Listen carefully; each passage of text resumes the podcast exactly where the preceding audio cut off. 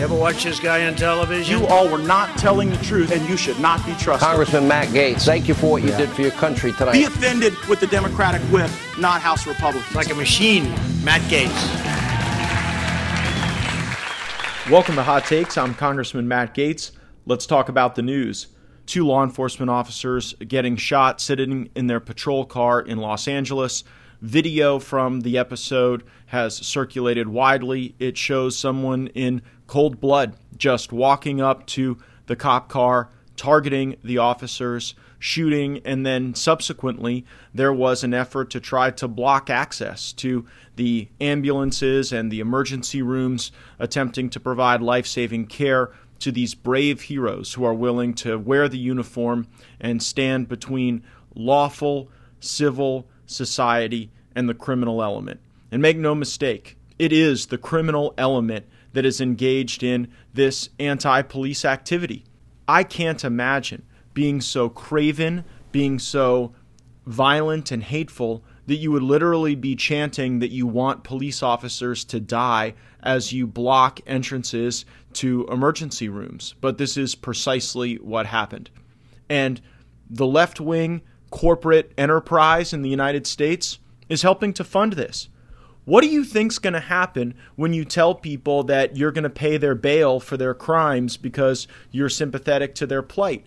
Well, that's not going to cause people to be more helpful or more cooperative or more peaceful. It's only going to increase the extent of the negative violence, and we see that on display. So we pray for all of our law enforcement officers and their families. We especially uh, pray for those impacted by this horrible act of violence. And we've got to get our act together as a country. Uh, we've got to crack down on these types of attacks. And I fully agree with President Trump when he said that if someone kills a law enforcement officer in the United States of America, they should face the death penalty. And I hope the individual who did these killings gets the death penalty. If law enforcement officers die, you know, they absolutely deserve it in those circumstances. Frankly, it's why we have the death penalty so that we can create sufficient deterrence and we have to utilize the death penalty with sufficient speed for there to be a deterrent value. And I agree with the president on that as well. Microsoft's potential acquisition of Chinese based TikTok is apparently over. Unsuccessful. Microsoft posting to their blog that ByteDance, which is the parent company to TikTok, has rejected their offer. Now it looks like Oracle is in the driver's seat. I mentioned my concerns about Microsoft making this acquisition. Microsoft has been very cozy in their relationship with China. They've got an AI center in China. And I wasn't entirely confident that this was a move that was going to fully vindicate the president's desire to protect our national security by stopping uh, China's ability to spy on millions of Americans through this application used by so many American teenagers and others. Uh, Oracle saw their stocks rise about 5% with the news. They will take a substantial position within the company and they will provide the cloud computing services uh, that will allow us to have a greater sense of certainty that China is not using this dual use technology for uh, purposes that are detrimental to U.S. national security. So, good to see the president's plan being executed to end Chinese ownership of TikTok in the United States. Also, good to see Microsoft not getting a windfall based on their relationship with China. Let's hope that Oracle is the right partner. I have often discussed on the podcast the real danger that comes with Chinese drones occupying American spies with dual use technology, with the desire, the wherewithal, and the technical capability to assess American critical infrastructure and then maybe use that for China's benefit or maybe sell it on the open market to some nefarious actor that would want to do harm to our country. I've called on the Attorney General to ban DJI drones. Those are the Chinese manufactured drones in the United States of America. I've called on him at a bare minimum to stop U.S. law enforcement from acquiring these drones and flying them around our communities But if we are going to prevail in the drone wars, it is going to require enhanced American innovation. And on that front, we have fantastic news from the America First defense contracting company, Anduril, Flame of the West. And the American company Anduril, uh, founded by one of our uh, good friends, Palmer Luckey, the founder of Oculus, uh, has built the smartest drone in the world. It's the Ghost 4. It's waterproof. It has artificial intelligence and swarming capabilities. Take a listen to Palmer Luckey on Mornings with Maria discussing Anduril and the next generation of drone technology. The men and women who are serving on the front lines fighting for our freedom deserve the very best technology. Previous versions of Ghost have been used by U.S. forces and allied forces, including the UK Royal Marines Future Commando Force, for uh, quite some time now. And as we've worked with them, we've asked, what do you want to see in a drone? What do you want to see that right now is only available in Chinese drones? Uh, and Ghost 4 is kind of the result of that. We wanted to make something that was the best drone in the world that you can carry around anyway. You know, uh, it, it can be flown from anywhere in the world like a Predator, but that's where the similarities end. It's a fully autonomous drone that can be viewed, you know, linked to by anyone anywhere in the world, but it can, can be carried in a very small backpack. It actually packs into a carry case smaller than a DJI Inspire, which is pretty incredible. Um, it's almost it's nearly silent. It can fly for over 100 minutes on a standard with with, with a with a standard battery pack and payload. Um, and most importantly, you can treat it more like a real person in a real aircraft because of the onboard AI core, uh, and less like a remote controlled airplane. You can give it tasks like going out and finding people, going out and tracking a vehicle, patrolling a perimeter autonomously. And they can actually do this in large swarms as well. So they're designed from the start to be an AI teaming based aircraft where you can have dozens of airframes controlled by a single operator. And that's a capability that is a game changer for military operations. Venus is the brightest object in most clear skies, and it may be the newest place to look for life. The New York Times has the story that some scientists have now been observing the gases that exist in the atmosphere of Venus, and they are finding particles that they believe could be the result of life in that atmosphere. Now, we typically have viewed Mars as more likely to have life forms on it as a consequence of, of frozen water and the topography there. Venus has a far higher temperature. It's obviously closer to the sun, but up in the atmosphere, in those gases, there may be evidence of life. So the next uh, step in this process is to use uh, additional telescopic evidence and then potentially to collect microbes so that we have the opportunity for analysis. Very exciting. We might not be alone and additional life might be a lot closer to us than we originally thought. Andrew Gillum. Oh, Andrew. Uh, today, in an interview, he comes out as a bisexual. You'll remember Andrew Gillum. He ran for governor in Florida. He lost a close race to my good friend Ron DeSantis, and then subsequently was found in a Miami Beach hotel room with a, a male escort, a nurse, a disco ball, erectile dysfunction, injections, uh, and methamphetamine. Andrew was not conscious when he was found by police. Uh, he was allowed to go home without incident, without arrest or charge for anything. And today, we see what is the beginning, I guess, of the Andrew Gillum political comeback. And the story kind of goes something like this He's not gay, he's bisexual, he and his wife have an agreement. I don't know what that is, and I don't particularly care. Here's my hot take I don't care about Andrew Gillum's sexuality as much as I cared about his socialism. Andrew Gillum's bisexuality wasn't going to endanger the people of Florida, but the policies that he had implemented as mayor of Tallahassee had resulted in higher crime, economic flight, corruption, and the guy even took illicit free gifts from an undercover FBI agent. He took Hamilton tickets, and while he claimed there was nothing wrong with that, it was okay, it was a swap for some Jay Z tickets from his brother, that it was all fine. Well, after the election, you see Andrew Gillum have to uh, plead no contest with the Ethics Commission, pay a $5,000 fine, admit that he was wrong, and I think that is just a lot more telling about who Andrew Gillum is than who he chooses to sleep with. But here's what doesn't add up about the Gillum story. He says that he wasn't up there engaged in any sort of sex act with his companion, despite the disco ball and so forth, that he was up there drinking like a friendship or other normal relationship. Again, these are uh, his descriptions on the Tamron Hall show. Now, is anyone buying that? I mean, if if you're going to be authentic, Andrew, if you're going to come out and just be like, "Look, I'm bisexual. My wife's cool with it. Every once in a while, I engage in activities outside the marriage." I think that it would not be for anyone other than Andrew Gillum's wife to pass judgment on that or or have a view on it. But when you come out and say, "Well, I want to live my truth and I want to be authentic. I'm a bisexual man," but the disco ball and the injections and the meth and all of that going on in a Miami Beach hotel room, that was just a couple of friends hanging out. It does seem to erode the authenticity of the point that Gillum is trying to make. So I don't wish negativity on anyone. I hope Andrew and his wife and their family are able to thrive uh, as, uh, you know, this is obviously a challenging time for them. But don't go on TV plotting your political comeback trying to tell the American people and the people of Florida uh, that you were not up to something that you were clearly up to. Just own it next time, Andrew.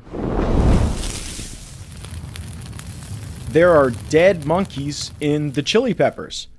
That's what U.S. Customs and Border Patrol found. The Miami Herald has the story Endangered primate found dead in shipment of chili peppers mailed to the United States. And this came from Thailand. And in addition to the, I guess, monkey, it's called a loricid uh, that was found, there were numerous dried frogs and insects, uh, a few turtles, and the shipment was intended for Buffalo, New York. It was intercepted, and it appears most of these dead animals that were dried and saved in the chili peppers uh, are endangered. So who knows uh, if this was some kind of weird Asian traditional medicine thing where people were trying to get ingredients. Uh, but I am probably going to lay off the chili peppers for a little while, knowing that they were utilized to mummify and ship a bunch of dead, endangered animals. Iranian champion wrestler Navid Afkari has been executed in Iran on Saturday. Uh, this, according to Iran's state run news agency. The 27 year old was executed in prison. Uh, he had been sentenced to death in relation to the murder of the Iranian government's water and sewage department's security agent uh, during a series of protests. And uh, the International Olympic Committee said it was shocked by the announcement uh, and concerned, uh, certainly, that you've got someone uh, so high profile who the Iranians appear to have taken out as a consequence of politics, not as a consequence of any actual murder, but because they don't like it when somebody starts uh, getting attention in their criticism of the Iranian regime. Here's my hot take Iran is playing with fire. They already have very negative economic conditions for their people. They've already lied to their people about shooting down a commercial airliner. They've seen substantial civil unrest. And if they keep this crap up, the regime is unlikely to hold.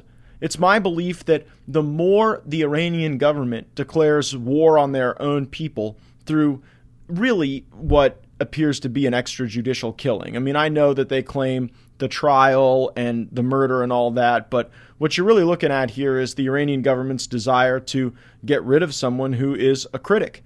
And the more they do that, the more critics they will acquire, and they're not going to be able to kill all of them.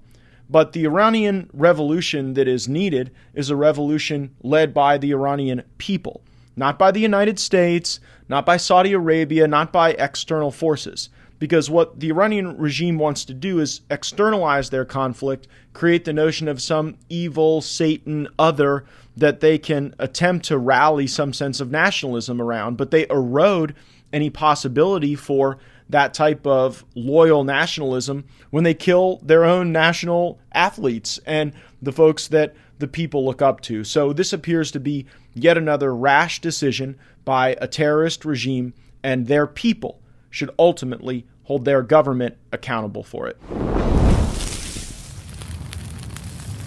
Joe Rogan, the podcast king, is perhaps set to moderate a presidential debate. President Trump agreeing that he would participate in a debate that was proposed by Joe Rogan on his show.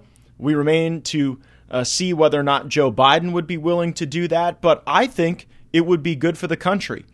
The mainstream media has had a monopoly on presidential debates for far too long.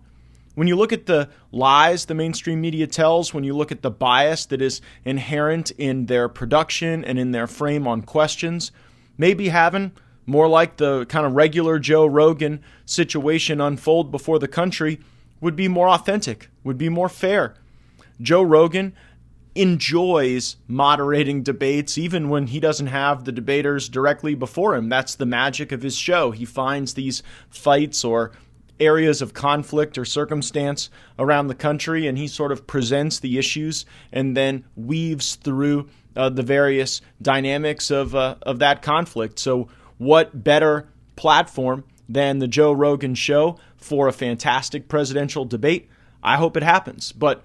Not so sure Joe Biden's looking forward to the debates. Uh, I discussed the Biden campaign, his challenges on Steve Hilton's show last night, Take a listen. If Donald Trump gets more than 40% of the Latino vote, this election is going to be over and, and, pretty early in states like Florida and Arizona, where that's a substantial portion of the electorate. The critical question in this election is who uh, can revive the American economy and who can put down the mob. Joe Biden is having a real crisis of competence. His effort looks less like a presidential campaign on many days and more like elder abuse, just because he's sort of uh, wandering around, uh, uh, unable to get out of the basement under most conditions. He can't summon a crowd, he can't summon a nation. Uh, in a lot of his interviews, he can't even summon a complete sentence. Last night on The Next Revolution, I joined Steve Hilton and Jared Kushner, senior advisor and son in law to the president, was also on the program discussing the tremendous progress the Trump administration has made in the Middle East. And if you've seen the news, you understand that the UAE and Bahrain have made these very consequential peace deals with Israel. They're going to result in diplomatic relationships, more trade, more economic cooperation. It does bear some comparison between this administration and the last administration on the handling of the Middle East. I mean, Barack Obama and Joe Biden handed the biggest terrorist organization in the Middle East, also known as Iran, a hell of a lot of money and a license to go build a nuclear weapon. That made the region less safe, less stable, and it allowed terrorism to be funded at a far higher extent, not just in the Middle East, but around the world where Iran provokes and encourages and funds terrorism. Instead of taking that approach, the Trump administration has withdrawn troops. They have killed the terrorists, including the leader of uh, Al Qaeda on the Arabian Peninsula and also Qasem Soleimani, who was leading the Quds Force, which utilized a lot of these proxy forces and militias throughout the Middle East to destabilize governments and, and raise a, a really negative ruckus uh, and it cost American lives, and it's cost far too much American treasure as well. So, as we're withdrawing troops, I think that it it forces, in a way, a lot of these emerging Gulf monarchies like the UAE and Qatar uh, to go ahead and roll up their sleeves, get at the peacemaking table, and work something out. So I'm grateful for the progress. Take a listen to Jared Kushner's take and mine as well. Everyone was saying that President Trump would be creating wars. He's not. He's making peace deals. We have a peace negotiation this weekend that Secretary Pompeo's in in Afghanistan. That's a war that our past politicians got us into and weren't able to end. We're bringing our troops home. And uh, again, the American people want to see results. And ultimately, they're going to look at what's better for them, what's better for their families. And when they look at that question they say, who do I want representing us against China and against these other countries, uh, I think that they'll see that President Trump, he's a tough guy, but it takes a tough guy to fix the country and to uh, to get us to where we need to be. The Trump doctrine is thriving throughout the world and creating conditions for a cascading peace. President Trump's decision to withdraw troops from the Middle East is directly tied to these peace settlements. With less precious American blood and treasure to squander or weaponize against one another, it turns out the kingdoms of the Middle East can actually make peace rather than war. Prior presidents wandered around in these deserts for 40 years like Moses. President Trump's getting the job done in just four years. Imagine what he'll do with another four. The Trump administration has announced a plan to get our troop levels down to about 4,500 in Afghanistan. Uh, they were well over 8,000 when President Trump took office, and President Trump is keeping his promise to disentangle our country from these never ending Middle East wars. Now, these actions won't be popular with the Boltonistas, with the Liz Cheney crowd, with the military industrial complex and the armchair generals, but it is popular with the American people, and it is also productive because as the president is announcing these troop drawdowns, we are seeing historic progress in talks between the Afghan government and the Taliban. Now, do I trust the Taliban? No. Would I expect that there likely will continue to be violence in Afghanistan? Well, yes. I think there's been violence in Afghanistan in one form or another for all of my life and certainly uh, throughout the course of human history in that part of the world. But we cannot be a country that follows every potential terrorist into every potential cave all around the world at the expense of American lives and at the expense of America's prosperity. It is far better to become more resilient at home, to utilize technology better, and to encourage people to win and earn and negotiate for and even potentially die for their own peace. Because peace is not something that can be bought with the blood of U.S. service members alone. Our military members and their families are so precious that we should never allow them to expire on the battlefield when there is unknowable gain, when there is not a clear strategy, and where the conflict is a mechanism largely to maintain profits for major defense contractors who benefit from the billions upon billions of dollars in unaccounted for funding that exists when we're at war. So I always believe if we're going to send folks down range, they absolutely have to have the equipment and training to prevail decisively every single time. But that does not mean that we have to spend another 10, 20, 30 years in Afghanistan. I'm proud that President Trump is bringing down troop levels and achieving peace in the process. Thanks for listening to Hot Takes. I'm Congressman Matt Gaetz. Give us a hand and throw a five star rating on Apple iTunes if that's your podcast listening platform. And no matter where you're listening, make sure you subscribe so each and every day you can join us for more hot takes.